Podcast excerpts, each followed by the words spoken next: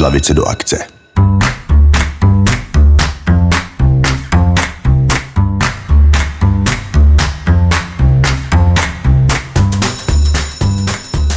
Dobrý den, já bych vás ráda přivítala u dalšího podcastu z lavice do akce. Mým dnešním hostem je Ondra Mrkus, ahoj. Ahoj. Ondra je můj kolega z Centra pro přenos poznatků a technologií z Univerzity Karlovy, kde spolu s Honzou Veselým vedou kurz Rozjeď projekt. Ondra je také moderátorem série podcastů z lavice do akce, ale my jsme si dneska řekli, že si vyměníme role a já se ho budu ptát. Protože Ondra v současné době také spustil svůj vlastní projekt pod názvem Playful. Playful je zážitkový online kurz, který je pro děti od osmi do dvanácti let. Učí je spolupracovat a řešit komplexní problémy skrze hraní her a skupinovou reflexi. Ale víc už nám o tom řekne Ondra. Ale na začátku, Ondro, bych se tě ráda zeptala uh, na tvoji nějakou uh, profesní historii, nebo co vlastně jsi dělal a co děláš. Mm-hmm. No... bych začal asi u toho, že uh, mě škola nebavila, tím to tak jako začalo, že um, hlavně na střední, kde to došlo v to, že uh, jsem šel na střední, abych se naučil programovat, protože jsem chtěl dělat hry. Ale v té době, a někdy v prváku, celý prvák jsme v podstatě nešáhli na programování a když jsme v druháku šáhli na programování, tak jsem zjistil, že mě to nebaví, aspoň ne v tu chvíli. A, ale nešlo s tím nic moc dělat. Jakože říkal jsem si, no tak přecházet asi nikam nebudu. A tak to postupně jako gradovalo, že jsem vlastně seděl v té škole, aniž bych se chtěl učit to, co jako jsme tam řešili. Že, a, že, že ta jako frustrace vygradovala v to, že jsem začal víc a víc chodit za školu, ale ne za školu typem, že bych někde chodil kouřit a pít uh, s partou, ale za školu, že jsem chodil do knihovny městský, kde jsem se schovával přes týden a A tam jsem se učil věci, co mě bavily, což v té době byla grafika, potom jsem se zajímalo webdesign a prostě jsem o tom četl. A učil jsem se to, co mě, to, co mě bavilo. To, co mě zajímalo. A, a no, to, to tak jako postupně gradovalo, kdy potom ve třeťáku, když jsem si už mohl sám psát poznámky, protože tím, že jsem byl na intru, tak když mi bylo osmnáct a zároveň náš učitel to měl tak trochu na párku, tak jsem si mohl psát vlastní, poz, vlastní omluvenky. Takže to vypadalo tak, že jsem každý týden byl aspoň jeden celý den u zubaře nebo něco podobného. A chodil jsem do té do té knihovny se učit ty věci a postupně jsem začal s tou grafikou trošku podnikat, jakože jsem za směšně malý peníze dělal lidem na internetu loga a tak. A to byly takové jako první, první věci, kde, kde jsem měl jako pocit, že dělám něco skutečného, ne jako jenom, jenom věci ve škole, jakože úkoly a tak. A no, pak to vygradoval trochu v to, že Uh, jsem měl asi čtyři sta zameškaných hodin ve čtvrťáku a jako sotva jsem, uh, sotva jsem prošel k maturitě. Uh, ale to se povedlo, bylo to v pohodě. A potom jsem šel uh, do prváku na výšku, kde jsem zažil podobné zklamání, uh, kde jsem se šel učit podnikat, protože to bylo to, co mě v tu dobu zajímalo, jakože jak můžu založit vlastní projekt a už jsem měl nějaký nápady a chtěl jsem je rozjíždět, tak jsem šel s nadějí na tu školu, že jako tady mě to naučej. A to se úplně nestalo. Takže místo toho jsem spíš si prostě pracoval sám na nějakém projektu, aniž bych věděl, co dělám. To byl tehdy takový e-shop s pletenýma rukavicema. Vždycky se mě lidi ptají, jestli jsem je pletl ty rukavice. Ne, nepletl. Pletla mi jedna paní šikovná tady v Praze, která mi i pomohla to nadizajnovat a tak. Mě na tom zajímalo spíš to, jako, jak můžu vytvořit prostě místo, že jo, e-shop a, a prodávat něco, jako vytvořit business. To, to mě v té době zajímalo. A A to se vůbec nepovedlo, nebo jako povedlo do té míry, že to vzniklo, ale okamžitě to jako ztroskotalo, protože jsem absolutně nevěděl, co dělám. A, uh, ale... Můžu se zeptat, proč no. pleten rukavice? Já sám nevím. Prostě, jo, uh, myslím, že jsem někdy předtím někde viděl celkem náhodně, že to bylo v nějaký soutěži. Byly uh, kulichy takový pletený, nějaká značka, myslím, kulich se to jmenovalo. A já nevím, prostě jsem se toho chytl. Já si, já si pamatuju z té doby hlavně to, ono už to je nějakých deset jedenáct let, takže je to už chvíle, ale pamatuju si to, že jsem prostě měl velmi jako uh, silnou potřebu prostě něco jako dělat, něco vlastního. Jo, že, že mi prostě jako nestačilo to ve škole a, a to, takže byl jeden z prvních nápadů, který mi přišel aspoň jako polodobrej, že jako to by mohlo jít. To zhruba vím, co mám udělat. Uměl jsem udělat ten e-shop, že jo, naučil jsem se dělat ty weby, tak, tak jsem si řekl, jo, to dokážu udělat. Seženu někoho, kdo rozumí tomu, vyrobí ty rukavice, já to dokážu prodat, bude to dobrý.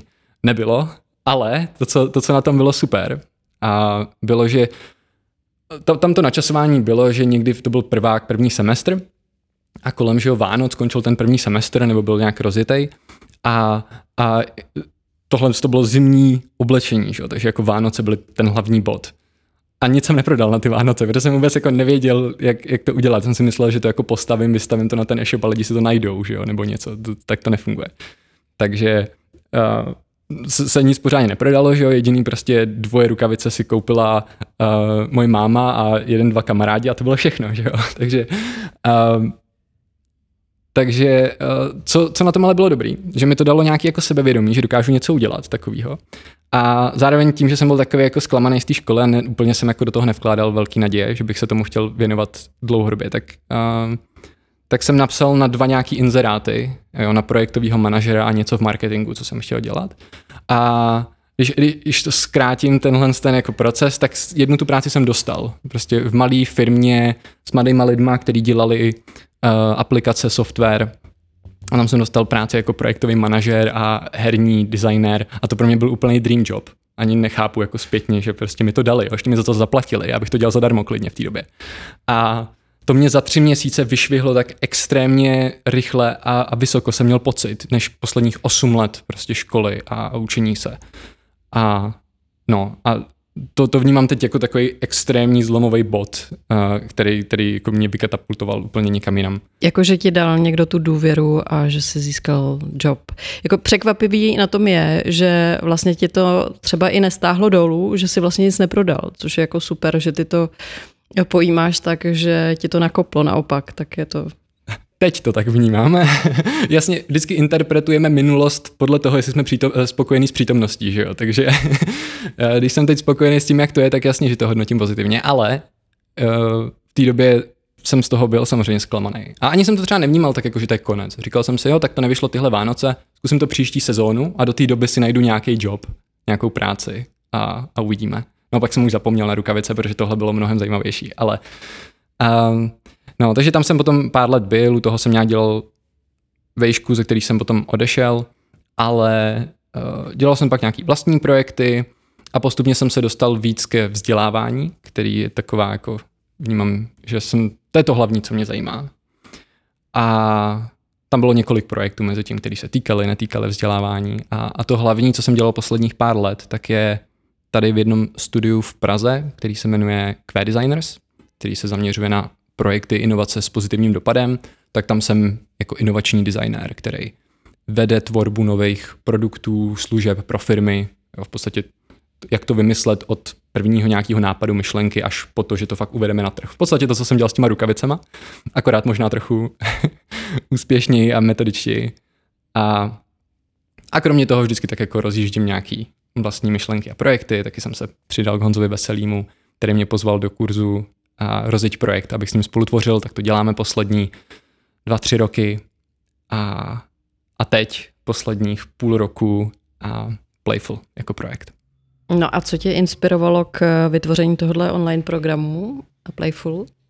Tak celý minulý rok, to, že vždycky tyhle historky, jak člověk na něco přišel, tak z něj, tak jako, že to bylo pět vteřin ve sprše a prostě, že jo, zrodila se vize, ale tak jako rok jsem se motal kolem toho, že jako hm, jak můžu zkombinovat hry a vzdělávání vlastně nějak smysluplně do sebe a experimentoval jsem s navrhováním deskovek, vývojem videoher a pár dalšíma věcma, tak jsem jako, hledal jsem nějaký práce, ale nic, nic mě tak jako nenadchlo, co by jako bylo to ono.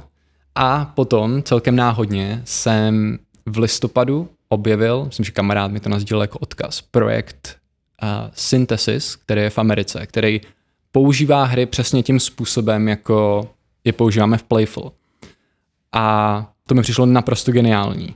A já potom řeknu víc k tomu, jak to třeba konkrétně funguje, ale já jsem si v podstatě řekl v tu chvíli, když jsem to viděl, že buď to tam budu pracovat, anebo to vytvořím. Jakože jsem měl naprosto jasno v tom, že tohle přesně chci dělat, to je geniální a prostě tohle je, jsou dva scénáře. Tak nejdřív jsem se zkusil jako nechat jima Uh, najmout, ale tím, že za A nikoho moc nehledali a když jo, tak jako v americké zóně jenom, jakože že jo, západní pobřeží Ameriky, takže Kalifornie a tak. A já jsem úplně jako neměl v úmyslu se tam stěhovat nebo tak, takže to úplně nevypadalo a nedopadlo A já nejsem úplně trpělivý, že bych jako si řekl, tak rok počkám a uvidíme. To ne, to bylo jako buď to teď, anebo jdu sám do toho.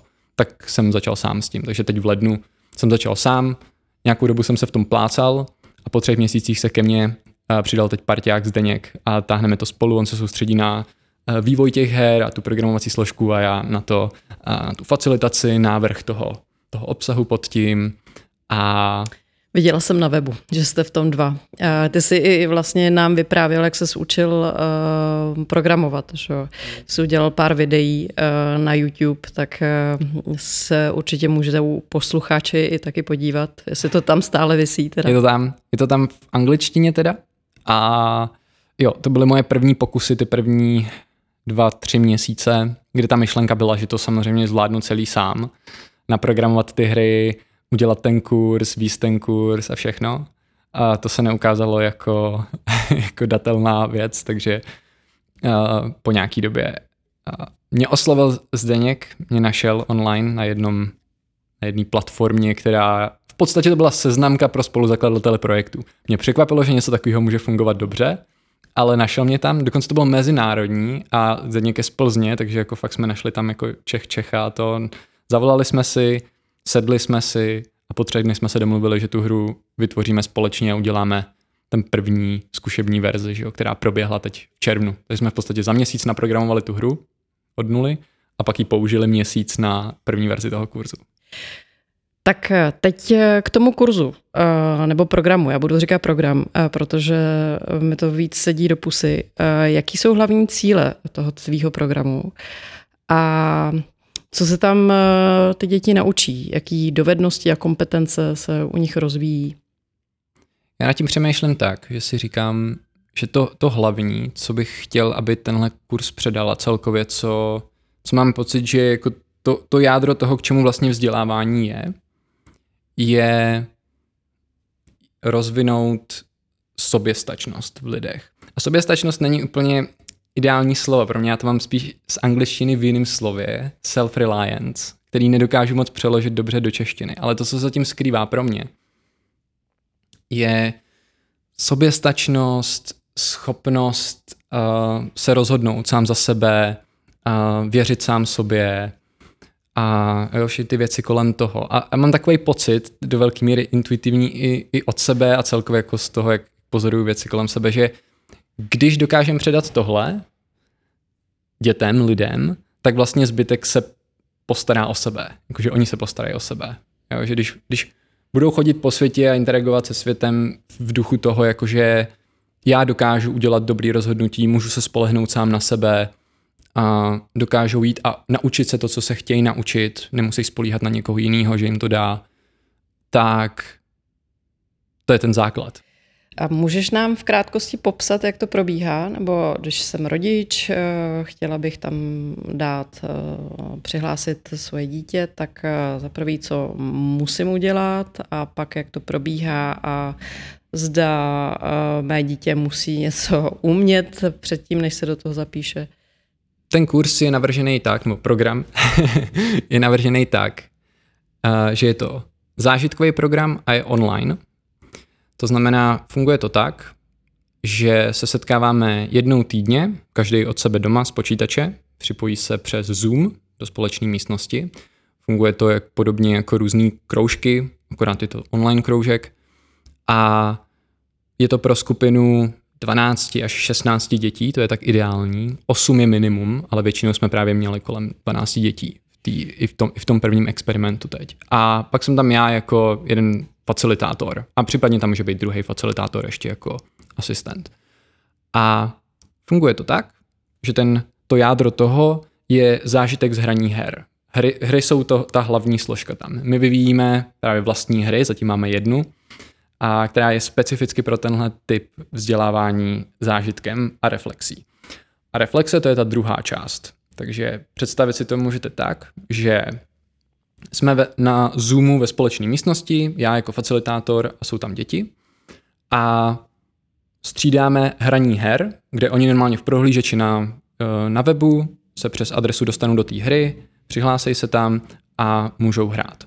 A probíhá to tak, že na tu hru, na to hraní, se je rozdělíme do týmu po třech a čtyřech hráčích a ty týmy mají samostatnou místnost na Zoomu, takzvanou tu breakout room, nevím, jestli se nějak se tomu říká česky, ale takže mají soukromou místnost, kde se můžou bavit, domluvat si strategie a tak. A na to hraní se teda takhle rozdělí a potom hrajou. A ta hra je dost rychlá, takže trvá třeba jenom pár minut. Nebo první hra, kterou hrajou, může fakt trvat třeba jenom minutu. A teď to děláme tak, že většinou hrajou několik těch her po sobě, takže třeba dvě, tři. A potom, co dohrajou, tak je to hodí zase zpátky do té hlavní místnosti, kde jsem já taky jako facilitátor a já se jich ptám na otázky.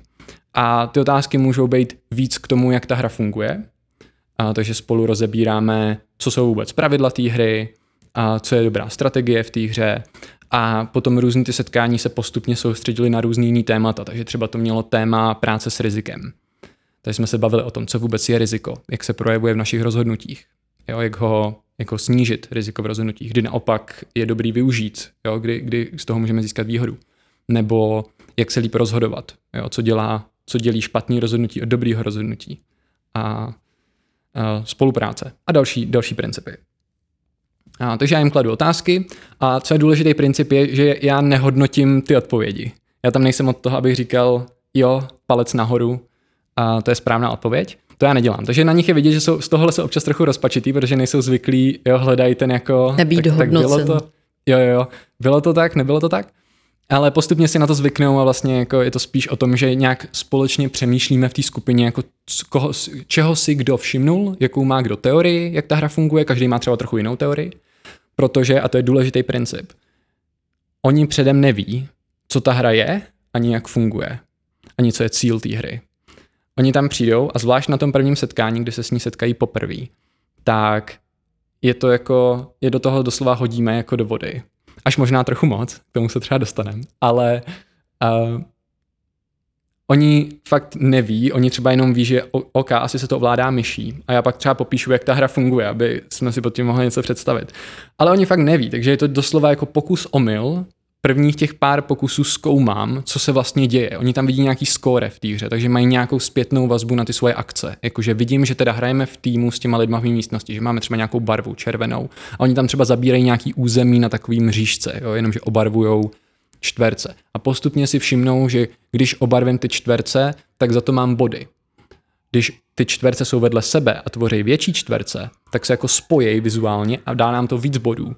A začnou si všímat těchto principů postupně. A to jsou přesně ty věci, na které se já potom ptám. Jakože čeho jste si všimli v té hře, jak to funguje. A postupně to rozebíráme. A pak dál na těch setkáních se dostaneme i k pokročilejším věcem, který, kde už jdeme do hloubky toho právě třeba, co je dobrý rozhodnutí v téhle konkrétní hře. Jo? A jak třeba hodnotí svoje rozhodování v té poslední hře. A, a rozvine se tam nějaká diskuse nad tohle. Tady to, co mi popisuješ, tak vlastně ta první úvodní hodina, tak je taky učí být jako konfrontní s tou nejistotou, že jo? Jakože vlastně nevědět, co se děje, tak je úplně jako v pořádku, že to nemusíme chápat hned na začátku.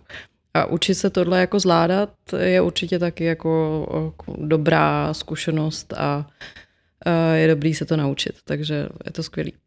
Jo, rozhodně, to je do, doslova jako první, téma tý první, z toho prvního setkání je tolerance nejistoty a ta idea je, je fakt do toho hodit s nějakou jako minimální přípravou a nechat je čelit tomu nepříjemnému, té frustraci, tomu všemu a kde prostě neví, co mají dělat. A samozřejmě, já jsem u toho sledoval a to tam zaznívá, jakože já nevím, jak to funguje, netuším, jako to, co to jako je. A pak postupně během té hodiny, vlastně na konci, už v podstatě vyjmenovali kolektivně všechny pravidla té hry. Nedostali jsme se ještě na některé pokročilejší věci, jako strategie a jako jak to hrát fakt dobře, to se v tom zorientovali, ale v podstatě dokázali vyjmenovat třeba těch osm věcí, které v té hře jsou a jak to funguje. A za mě, proč je to takhle navržený, je, aby tam byl ten zážitek, protože tohle nedokážu nikomu předat jinak, než ho to nechám zažít. A pak mu to pomůžu zpracovat tím, že se ho doptám a on má šanci si to pojmenovat a uvědomit ty principy. Že jo? Takže přesně co říkáš, jakože to, že nevím, něco zkusím, tím něco zjistím a na konci vím, je prostě nějaká jako smyčka, že jo? Kterou si v životě zažívám a potřebuju se naučit s ní být komfortní. S tím, že přijdu do nové situace, nevím, neznám lidi, to je další věc. Oni se navzájem neviděli nikdy. Jo. Možná jestli jeden, dva z nich se znali, protože zrovna rodiče je tam přihlásili společně, ale to byla spíš výjimka než pravidlo. Oni se neznali, takže noví lidi, nová situace, vlastně extrémně uh, stresující z nějakého pohledu. A vystoupení z nějaký komfortní zóny, že? Přesně tak. Nerada bych tě přerušovala teď v tom popisu, jak probíhá ta hra, ale mě zajímá, jak vlastně pracuji s dětmi, které jsou stydlivé a vlastně se nechtějí třeba vyjádřit, nebo jsou tam určitě děti, které jako jsou první a chtějí být jako vlastně pořád slyšet, tak jak tohle koriguješ, jestli to vůbec koriguješ? Mm-hmm. No, taky nad tím přemýšlím. A nemyslím si, že je na to jedna definitivní odpověď. Jak k tomu přistupuju je, že se snažím každému nechat prostor být tam takovej, jaký tam chce být. Někdo je takovej, že radši tři setkání bude spíš potichu a vyčkávat a jako nacítí tu atmosféru a jakože dokud se tam nebude cítit bezpečně, tak, tak vlastně nebude chtít přispívat. A já se snažím balancovat to, že že třeba na tom druhém setkání, když vím, že někdo se ještě nic neřekl za celou dobu, tak v nějakou chvíli udělám to, že řeknu třeba a, a teď by mě zajímalo, pokud chce a je úplně v pohodě, pokud nechceš, Eliško, jestli máš názor na A B C. A typicky řeknou něco a vlastně docela schutí. Možná jenom potřebuji vytáhnout, ale někdy to může být určitě nepříjemný někomu, že je takhle jako označený a chci se tomu maximálně vyhýbat, takže bych radši vždycky šel tou cestou vytvořit to prostředí a aby se oni začali chytat postupně. A což se dělo na třetím, čtvrtém setkání, kde už i mezi sebou, že jo, si začaly vznikat takové jako kamarádství a prostě já jsem se je snažil držet většinu času ve podobných týmech, takže už třeba hráli s těma, s těma lidma po několikátý. A, a bylo to znát, že ty, který byli na začátku úplně potichu, tak už se začali chytat. A co bylo třeba zajímavé, co pomáhalo hodně, tak někdy jsem jako takticky míchal ty týmy. Že třeba věděl jsem, že někdo je takovej, že už v tom je, no hlavně taky tam hrál věk docela roli. Jo, že osmiletý, dvanáctiletý, tak prostě přirozeně ty dvanáctiletý mají fakt velký náskok na ty osmiletý a tam byli smíchaný zhruba v přibližně podobných počtech, takže fakt to zrovna tak vyšlo. Uh, takže pro ty osmiletý, pro většinu bylo prostě těžký pojmenovat ty koncepty a tak. Někdy se vůbec nestyděli. Ale, ale některý, že jo, spíš přirozeně budou mít tendenci tím, že vidějí, wow, tady jsou starší, kteří se v tom vyznají víc, tak jako budu spíš potichu třeba a, a čekat, jako co se stane. Tak, co jsem potom dělal, bylo, že jsem je míchal tím stylem, kde jsem věděl, kdo je takovej víc výřečnější, tak jsem ho hodil do toho týmu, kde bylo do té doby spíš ticho. A on tam přinesl tu svoji jako, tak co, co je vaše strategie? A oni do té doby měli spíš jako, že jsme potichu. A nic proti tomu. Některým týmům naprosto fungovalo být prostě potichu. To byla krása té hry, že to skóre měří to, jak si vedeme, takže dokud to funguje, tak to není potřeba měnit. A tým může být stejně tak efektivní v té hře, když je to takový ten tým, který se extrémně překřikuje a prostě každý má svůj jako ideu a, a prostě to, ale nějakým způsobem jim to funguje. A jiný tým, já když jsem přepínal mezi těma skupinama a chodil jsem, že ho se podívat, jak jako kdo hraje, tak některé týmy byly přesně jako, že překřikujeme se jeden přes druhýho a prostě to a jsme v tom spokojení. Přepneš do druhýho a tam zenová zahrada. Tam úplně ticho a jenom slyšíš ty myši, jak klik, klik. Jo, takže a fungovalo jim to. Jo, takže to bylo zajímavý. A potom, když jsem takhle jim tam přimíchal někoho, tak bylo zajímavý vidět, jak začali třeba mluvit, protože zjistili, jo, to je vlastně fajn se domlouvat. Ono to je i příjemný, je to zábava. A potom třeba ten člověk odešel a oni si to nechali, to chování. To, co se jim na tom líbilo, tak to si nechali. Takže se najednou začali bavit. Bylo zajímavý. Můžeš nám říct třeba nějaký konkrétní příklady her, který v kurzu využíváš nebo v programu? Jo, určitě. Máme jenom jednu hru. Říkáme jí Grid, tu jsme naprogramovali. A během května jako první verzi, která sotva fungovala, ale dost dobře na to, aby jsme na ní zkusili udělat ten kurz, který teď máme v úmyslu spustit pořádně na podzim. Takže teď na tom pilně pracujeme, aby fungovalo ještě líp a máme už nápady na další hry. Ale tahle konkrétní hra, tak si ji můžete představit jako takovou mřížku, je to fakt dost jednoduchá hra, jako křížovku, když si představíte, tak každý hráč vidí tuhle tu stejnou křížovku na obrazovce a je tam časomíra, která ukazuje počet kol, takže většinou ta hra měla tak dvacet kol a každý to kolo trvalo pět vteřin, takže tam byla taková časomíra, která vždycky odklikávala, odpočítávala pět vteřin a pak ubylo kolo a takhle dvacetkrát. A v každém tom kole mohl každý hráč za sebe na svojí obrazovce označit jedno z těch políček, té křížovce pomyslný, a na konci těch pěti vteřin toho jednoho kola ho získal pro svůj tým, tím, že se obarvilo, třeba na žlutou nebo na červenou. A viděl všechny ty ostatní, který ostatní na ně klikli a taky to o- zabrali pro svůj tým. To byl základ té hry. Označovat políčka a tím dostávám body. Ale háček byl v tom, že, nebo je v tom, že když dva hráči kliknou v tom kole na stejný políčko, tak ho nedostane ani jeden. Jo, dva nebo víc. A to platí i pro moje spoluhráče, i pro moje protihráče.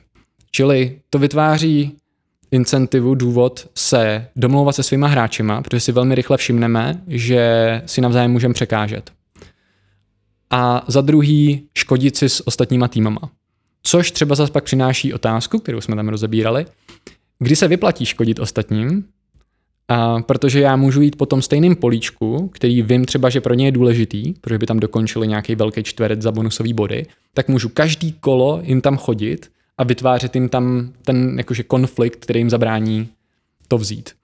Ale nezískávám políčka pro svůj tým celý ten čas. A ostatní týmy, který se neúčastní tady toho konfliktu, tak získávají náskok. Takže jo, tam vznikají potom situace, ve kterých musím přemýšlet, jako a kdy se mi tohle vyplatí. A je to efektivní strategie škodit ostatním a nebo si jít radši po svým.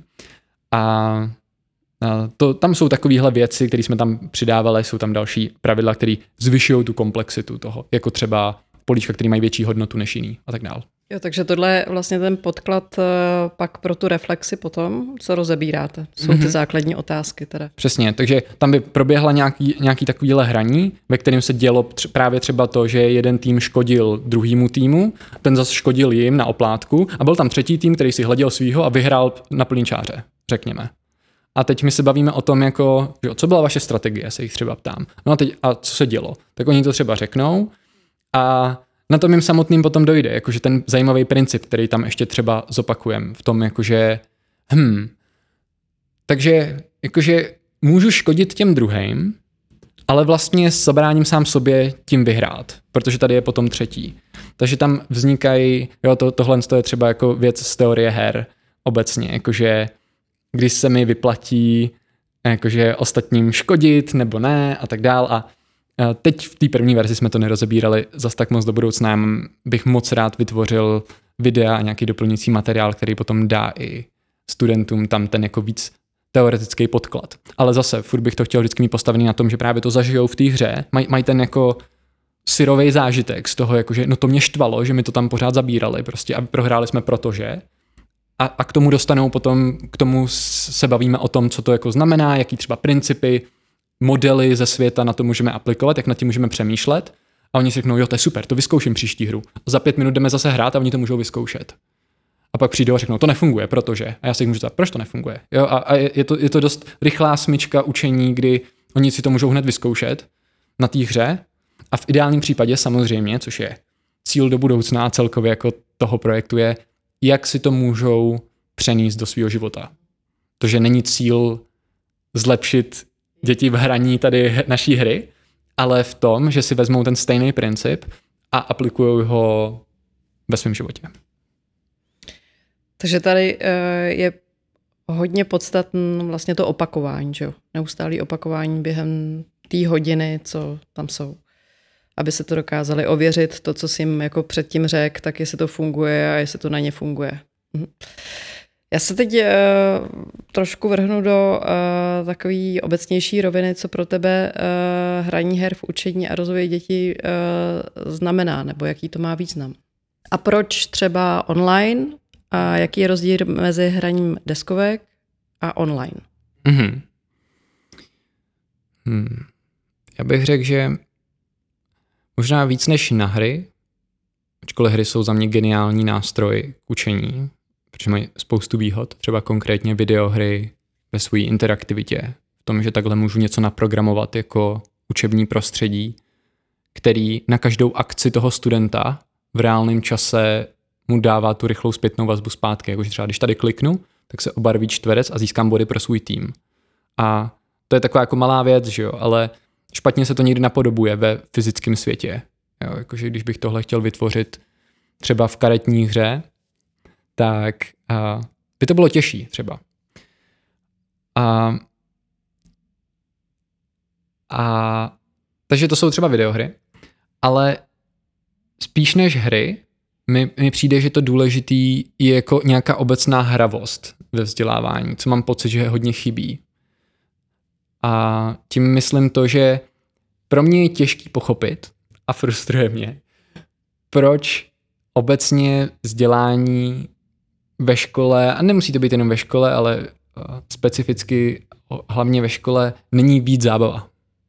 To, to jako moje hlava nedokáže pochopit a jakože ten, ten důvod, proč se asi tomu věnuju, je hodně postaven na téhle frustraci a nějaký jako víře v to, že by měla to být víc zábava a, a může být. Jenom prostě je potřeba tím smě- nad tím tak přemýšlet a tím směrem to posouvat. A, a no a ve, ve chvíli, protože takhle, ne všechno učení musí být zábava. Ani cíl právě playful, tam je to třeba vidět na tom principu, že úmyslně vytváříme nepříjemnost. Nepříjemnou situaci, jo, když se střetnu s něčím neznámým. A to, to není jako zábava samo o sobě, že jo. V tu chvíli, kdybych se v tu chvíli zeptal dětí, jakože bavíš se teď, tak mi řeknou ne, pěkně mě to štve. Takže není to o tom, jako udělat to úplně, zhla, úplně hladký a prostě...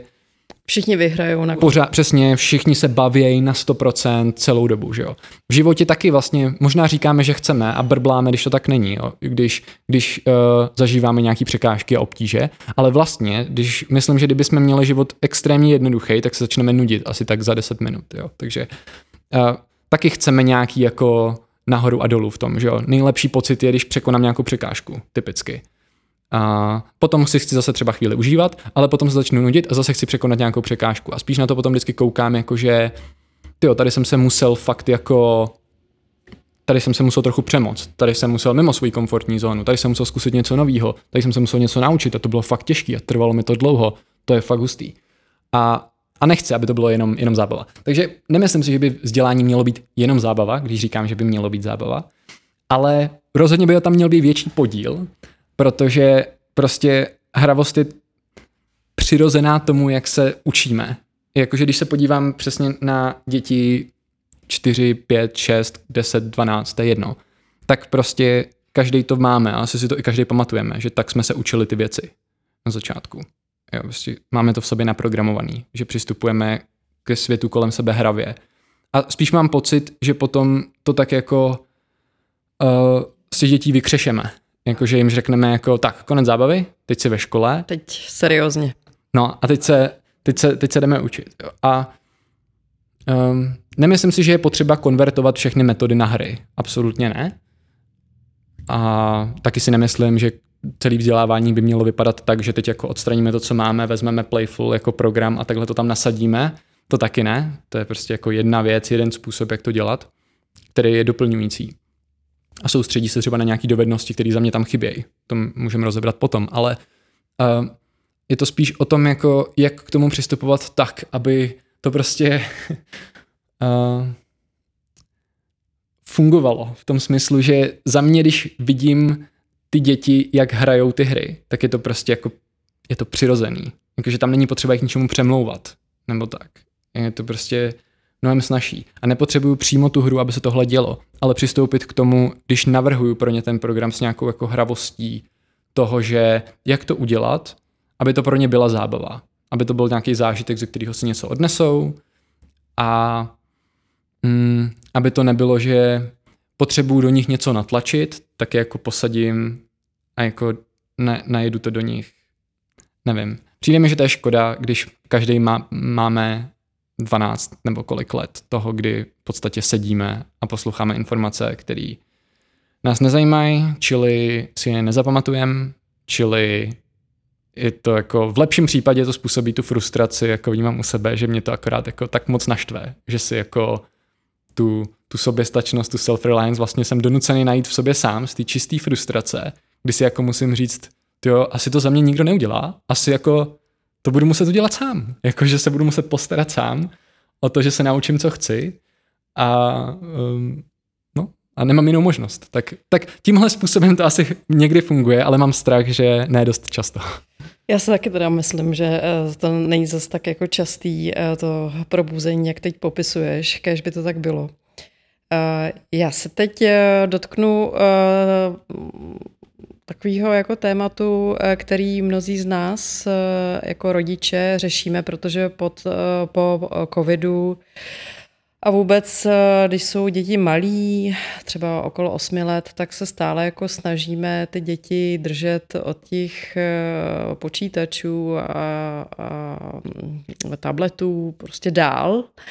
A najednou vlastně tady nějaký program vzdělávací a měli, by se, měli bychom ho tam teda jako přihlásit, nebo měli, chtěli bychom, aby se třeba do tohohle programu zapsal. Tak co si myslíš o tom, měly by ty děti se naučit uh, už v, tým, v tom ranním věku se třeba uh, naučit hrát hry, uh, protože já sama si říkám, protože mojí dceru trošku uh, vzdaluju tady od toho světa, nemá zkušenosti s hraním her. Vlastně si říkám, jako jestli je to dobře, uh, jestli, uh, protože uh, dvacátého prvního století bude v online světě, tak jestli ji nevzdaluju jako zbytečně, protože stejnak tam jako spadne tak jako tak. Tak jenom jaký máš na tohle názor? Um, nemám děti zatím, chci mít děti. Přemýšlel bych na tom stejně, nad tím stejně, jo, že bych si říkal, wow, asi já nemůžu jen tak jako vrhnout úplně volně do toho digitálního prostředí, protože je tam spoustu obsahu, míst, lidí, který to třeba s nima nemyslejí úplně dobře a oni se neumějí zatím před tím ochránit, že ne, ne, nerozumí tomu, co, co tam na ně čeká.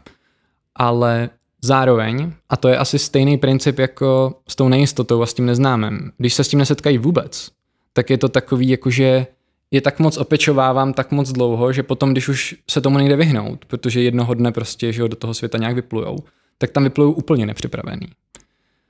Takže ta otázka je, jak to dávkovat, jak nastavit nějakou rovnováhu v tom, že je tomu potřebuju vystavit, oni se tomu potřebují vystavit a hlavně se tomu chtějí vystavit. A, a, a před čím je chránit, kde nastavit ty pravidla, jakože kde je ta čára, jakože a tady, tady zatím ne. Um, děti přirozeně budou chtít, chtějí a proniknout do toho světa technologií, protože to každý máme v sobě naprogramovaný, že chceme umět používat nástroje, který používá naše kultura, lidi kolem nás. Jakože intuitivně vnímáme, že, jo, že tohle potřebuji k přežití. To jsou ty důležitý nástroje. Že jo, kdybychom byli ještě lovci sběrači, tak se budeme učit s lukem a s podobnýma nástrojema. Dneska, když jako dítě, který ještě vnímá svět tak jako polovědomě, že jo, budou mít dva, tři, tak co ze svého prostředí získám od svých, což jsou moje rodiče typicky. To, že tady ta placka, která je počítač, tak je asi velmi důležitá, protože do ní kouká fakt hodně hodin každý den. Taky máš takovou malou placku uh, v kapse, neustále u ucha, že jo? Nebo, nebo do ní ťuká. Tak to bude taky důležitý, protože to taky jako každý den tomu věnuje hodně pozornosti. Takže jako okamžitě vysleduju, že, jo, že tohle jsou ty důležité věci. Že jo? Nevidím nikoho s lukem, nevidím nikoho prostě. Jo? I to, stejně tak se budou třeba chtít naučit vařit nebo něco, jo? Ale tohle jsou ty nástroje, se kterými trávíme mnohem víc času, než uplotny třeba. Takže bychom se tomu neměli divit, že se to děti chtějí naučit. Já myslím, že to, a že mají ten jako, že je to táhne do toho světa a určitě bychom jim měli pomoct do něj proniknout, spíš než je od toho úplně držet. No. Otázka je potom jak. Určitě bych byl proto a sám bych k tomu přistupoval tak, jako k tomu přistupuju u sebe. A to je, že uh, mám nějaký pravidla pro sebe.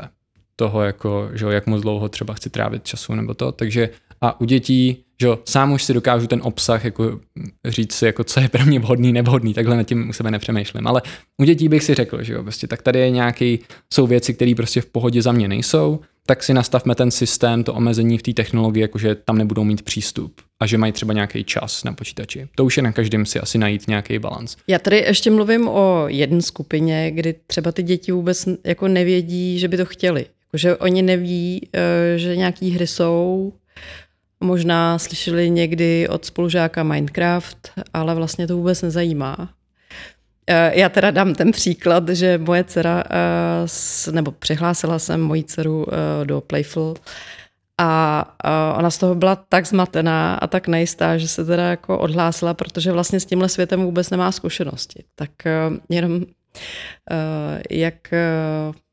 A přišlo mi to vlastně, byl to pro mě takový aha moment, říkám, aha, tyjo, já bych asi třeba jí měla uh, nějak naučit hrát hry, aby jako vlastně nebyla ztracená, nebo sama jsem teď uh, byla na vážkách, jestli uh, když jí tak jako distancuju a vlastně jí neříkám o tom světě, uh, jestli nedělám něco špatně. Uh, a zase na druhou stranu si říkám, že je na to čas a že to přijde a není uh, potřeba to nějak uspěchat. Ale vím, že když by třeba se učila něco postupně s mojí asistencí už teď, s mým vědomím, že jí to chci naučit, tak by to bylo taky dobře. Tak jenom kde je ten jako balanc, jenom to je pro mě jako, a, a možná feedback i pro tebe, že to byl pro mě takový aha moment. Říkám, ty jo, jakože ostatní děti se tam jako cítili docela komfortně a ta moje vlastně se odep, odepla už nechtěla. Tak jenom jaký ty na to máš takhle pohled? Myslím si, že je úplně v pohodě, že různým lidem, dětem vyhovují různý věci. Takže to, že někdo tohle přijde a prostě mu to nesedí, nebo hry nejsou úplně jeho, nebo její prostě šálek, tak a řekne, mm, to se mi nelíbí. Chci pryč. To je úplně v pohodě, nemyslím si, že tam je nějaký selhání uh, na žádné straně. Uh, já jsem si z toho bral, nebo může tam být selhání, v tom smyslu, že třeba by vlastně to bylo v pohodě, kdybych já z role facilitátora nebo ten kurz byl navržený líp na to, aby třeba nehodil ty děti až tak moc do té vody. Uh, a já třeba byla na tom úplně prvním setkání, kde to fakt byl jako křest ohněm pro všechny, nejenom pro ně, ale i, i pro mě, pro nás, co tvoříme ten kurz. Takže uh, tam si myslím, že jsem je hodil až trošku moc. Že potom, my jsme měli dva, dvě různý setkání, úterky a čtvrtky, dvě různý skupiny a ten čtvrtek, ten samej týden na tom první setkání jsem malinko zjemnil. Trošku víc jsem je připravil emočně na to, jakože budete zmatený. Nelekejte se toho prostě. Malinko jsem jim jako mentálně připravil a tam jsem měl pocit, může to být jenom skupinou, nemusí to být tím, co já jsem udělal, ale že to přistání do toho bylo malinko hladší, že, že tam jako nikdo neodpadnul, nebyli tam úplně jako to. Um, takže to si myslím, že tam je určitě co si z toho vzít pro, pro ten kurz, snažit se balancovat to jako, no nechceme odstranit tu nepříjemnost úplně, ale zároveň možná něco je moc. A když někoho hry nezajímají, třeba Honza Veselý, se kterým děláme Rozjeď projekt, tak a se to snažil prodat svým holkám jako, jako zážitek, jestli se tam nechtějí připojit. A holky mu řekly, že to, že to zní jako nuda, že to je nezajímá. To je v pohodě. Jakože většina dětí má ráda hry a je celkem snadný se natchnout do hry. Jakože jo, super, půjdu hrát hry a vlastně více nezajímá.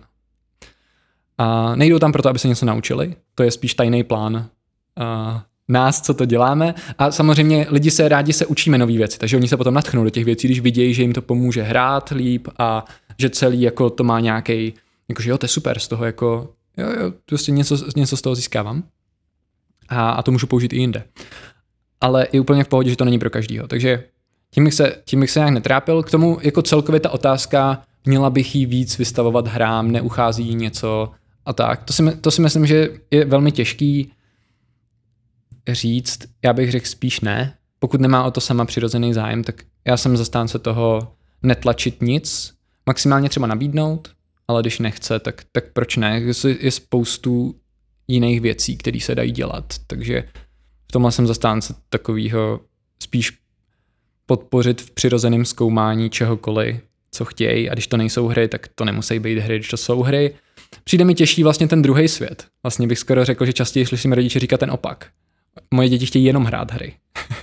Co mám dělat? A tam zase je otázka nějaký závislosti na hrách, což je skutečná věc, protože hry jsou velmi dobrý a zároveň lidi, kteří dělají hry, tak ne všichni mají náš nejlepší zájem jako svou prioritu, takže dělají hry tak, že používají v podstatě jako principy um, uh, z hazardu. Jo, že prostě, že jo, hra, která mě každou chvíli odměňuje malinkýma věcma za to, že to a vlastně mě v tom drží co nejdýl. A to jsou potom přesně ty pravidla a principy, které si musím říct jako ten rodič, jo, který říká jako, hele, to není v pohodě, to jsou manipulativní techniky a tenhle druh her prostě, mm, to ne. A poslat tu pozornost jiným směrem. Že třeba Minecraft je za mě třeba fajn hra v tomhle, protože spíš podporuje kreativitu a nějakou tvůr, tvůrčí aktivitu a spolupráci a tak. Takže um, um, častěji slýchám spíš problém na té druhé straně. No. A ta, ten, ten jako důvod, proč něco jako playful tvořit ve světě, kde, kde už tak těch her je hodně, tak si myslím, že je to právě proto, že spousta těch her využívá principy, které za mě nejsou v pohodě. Jsou to takový ty jako velmi laciný nějaký klikačky na telefonu, které mě odměňují nějakou vymyšlenou měnou, chtějí po mně kreditní kartu ještě a vlastně těm dětem jako cpou, jakože jo, kup tohle, řekni rodičům, jo, jakože to, to za mě není v pohodě a tohle má být prostor, kde je to dělaný a navržený, optimalizovaný úplně jiným směrem. Přesně k tomu, jako co chceme děti naučit a je to nějaká uzavřená třeba hodinová, že jo, zážitek, takže děti se ani nemůžou k té hře připojit mimo to setkání v tuhle tu chvíli. Je to prostě něco, co je ještě taková skupinová záležitost, takže fakt hraju s těma dvanácti nebo šestnácti dalšíma najednou, takže i to takový jako, je to spíš jak týmový sport nebo něco, jo, kde fakt jako, že jo. Včetně té reflexe, že jo. A navíc je, tam, navíc je tam ta reflexe, která za mě třeba chybí i ve věci, jako je sport a tak, já nechápu, že prostě trenéři nebo koučové nepracují se svýma, nejsou žáci, ale jako v podstatě, že jo, těma uh, hráčima, dětma nějak i mentálně. Jo, právě jakože pomoct jim přenést ty principy ze spolupráce a ze všech ostatních věcí, z toho sportu do života. No. Ale to je prostě blbý, když máme, když máme moc uzavřený pohled na ten předmět, oblast, kterou, kterou děláme a vlastně nevidíme za ní. Co bys doporučil pro učitele, pedagogy na základních školách, možná na mateřských, jak uplatnit podobné strategie ve třídách, učebnách, ve výuce? No, tak základ té strategie bych řekl, že je ta hravost. A to je, za mě ta otázka je, když budu teda předpokládat, že učitel vnímá jako svoje poslání, nějaký pracovní to, připravit svoje studenty na život. To já vnímám jako takovou tu hlavní a, misi, nebo jak to říct, jo, že a, chci, aby si z toho vzali něco, to je z toho času, co strávíme spolu, z toho všeho, co jim prostě pomůže mít lepší život do budoucna. Hned, ale samozřejmě postupně na to budou nabalovat a, a budou mít a lepší život díky tomu. Takže a, ať už učím zeměpis nebo matematiku, tak za mě ten rámec by měl být vždycky v tomhle v tom způsobu myšlení. Jo? Že, že třeba to, co mi přijde, že škoda je třeba konkrétně matematika, jak, aspoň jak já jsem se s ní setkal, tak byla úplně uzavřená kopule, která jak kdyby existovala mimo skutečný svět. A v matematice je tak moc geniálních prostě věcí, které se dají... A dneska se to doučuju, jo, ty věci. To je na tom to absurdní, že jsem s tím strávil dvanáct let. V podstatě to šlo jako tam a ven. Kromě toho, že jsem jako vyplnil test a bylo to, ale pak jsem to zapomněl. A teď se to učím znova, protože, zapo- protože vidím, jako kde jsou ty... kde se to dá použít. A přijde mi to absurdní, že... Uh, tam prostě neproběhlo líp tohle.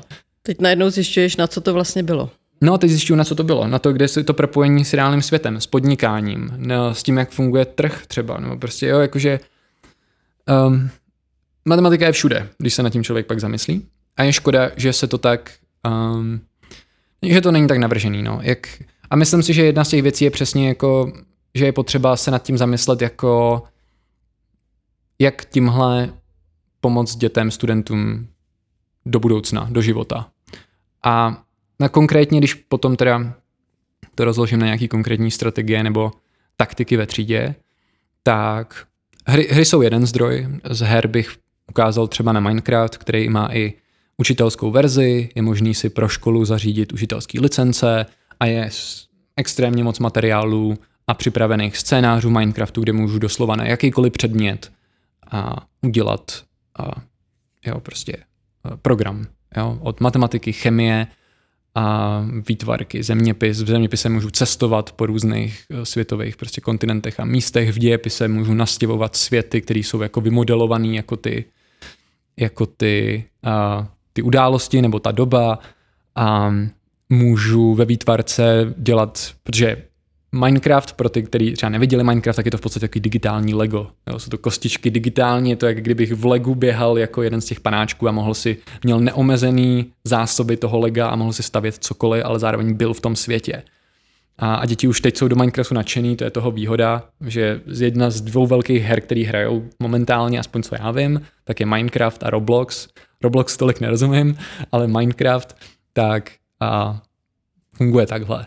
A dá se to použít na cokoliv. Takže tam bych třeba poslal lidi, učitele, který chtějí třeba prozkoumat ten herní svět a nebojí, nebojí se jako šáhnout i takhle do videoher. Ty, který třeba si říkají, že, že by radši hry ne, že to je třeba moc, tak jako vsadím se, a něco takového jsem viděl, že je plný internet věcí, kde už se na tímhle lidi zamysleli a je spoustu her a hravých cvičení a projektů, který se dají použít v různých předmětech, takže já bych prostě šel a tohle si vyhledal. Jakože za mě ten, ten, ty způsoby, jak tohle aplikovat, je soustředit se třeba víc na projekty, dávat studentům projekty a víc takový, jako já tomu říkám, otevřený problémy, ne uzavřený problémy. Uzavřený problém je problém, který má jasný jedno řešení a já chci, aby oni se dostali z bodu A do bodu B a já jim tam řekl ano, dobrá práce, hotovo. Ale, a dal jim známku typicky, že jo, ale um, otevřený problém je ten, který nemá jedno jasné řešení. Jsou tam řešení, které fungují, když to vyzkouším a vidím, že jo, to funguje, některý fungují líp, některý hůř, a pak jsou tam takový, který nefungují. A to je za mě mnohem zajímavější oblast. Je to těžké tohle integrovat do školy, protože známkování se špatně napojuje na tenhle styl uvažování, ale aspoň z mojí zkušenosti a z lidí kolem mě, Spíš, řešíme ve, ve, spíš v životě řešíme otevřený problémy. Ve škole spíš řešíme uzavřený problémy, což je za mě uh, nepoměr, který pak způsobuje šok, když přijdu do světa. Ale navrhnout to kolem otevřených problémů, čili spíš projektů. Vytvořme X, prostě můžu streamovat studenty nějak, nebo i můžu pracovat samostatně a spíš, než bych jim dal cvičení, tak jim dám projekt, kde musí oni přijít s tím, jak něco udělat. A vlastně tam není jedno řešení. A ten způsob, jak jim ty mohl hodnotit, třeba se můžou hodnotit spíš navzájem. A může to být spíš postavený na tom, že každej potom, a třeba anonymně, a aby si nedávali jakože, protože jsem kamarád s Petrem, tak, tak mu jako to, to, to stejně tomu nezabráníme, ale tak, tak můžeme, můžou se hodnotit spíš navzájem. A nemusí to být vůbec ve známkách, nemusí to být jakože anonym, může to být spíš slovně. Protože ve finále to zajímavý je ten proces toho uvažování, ne ten výsledek tolik. To jako obecně, kdybych to, kdybych to shrnul, jak nad tím přemýšlím, jak, jak já přemýšlím nad návrhem vzdělávacích programů a těch zážitků je, že nesoustředit se tolik na znalosti a soustředit se víc na dovednosti. Takže schopnost experimentovat, zkoušet různé věci a, a tím, tím, že to zkouším, tak rozvíjet ty různé dovednosti, těch tam je kupa samozřejmě. A nesoustředit se na odpovědi tolik, ale víc na otázky. To je za mě taky něco, co, se, co, co mi chybí hodně. Je, že spíš než abych nastavoval tu dynamiku tak, že a, chci odpovědi, tak spíš pomáhám jim přijít na lepší otázky. A spíš od nich chci ty otázky, než odpovědi. No, to, to je taky za mě úplně neprozkoumaná věc, která se málo používá. A potom taky nesoustředit se tolik na výsledek, což souvisí s tou odpovědí, ale na proces. Jo, ta, ta otázka je v podstatě ten proces. A to je to jiný způsob, jak nad tím přemýšlet, ale v podstatě velmi podobná věc. A ten, tím procesem myslím ten jako, jak funguje ten proces od toho, kdy mám tu otázku, po to, že najdu tu odpověď. A dneska, což je i ten důvod, proč se nesoustředit za mě tolik na znalosti, je to vidět víc a víc, že znalosti klesají na hodnotě, protože jsou jenom tři vteřiny daleko, ať už na Google, nebo teď ChatGPT, který mi to v podstatě odpoví na otázku, napíše mi esej, jak dlouho chci, na jaký chci téma, napíše mi poznámky za pět vteřin, deset nejdůležitějších bodů z jakýkoliv knížky, která je dostupná. A takže prostě znalosti, že celá Wikipedie samozřejmě. Takže všechny znalosti ubírají, ubývají na hodnotě v tomhle, protože jsou pro každého dostupný.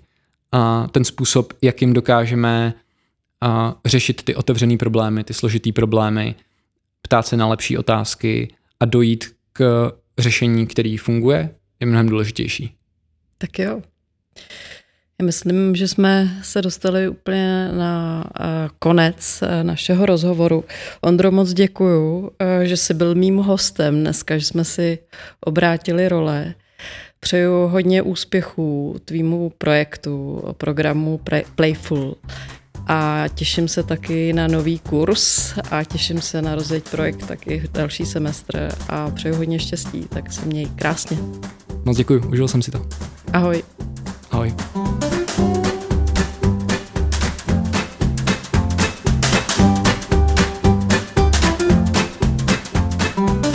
Tento podcast spadá do klíčové aktivity Podnikavost v rámci dvouletého projektu implementace Krajského akčního plánu dva Inovace ve vzdělávání I C A P dva Inovace.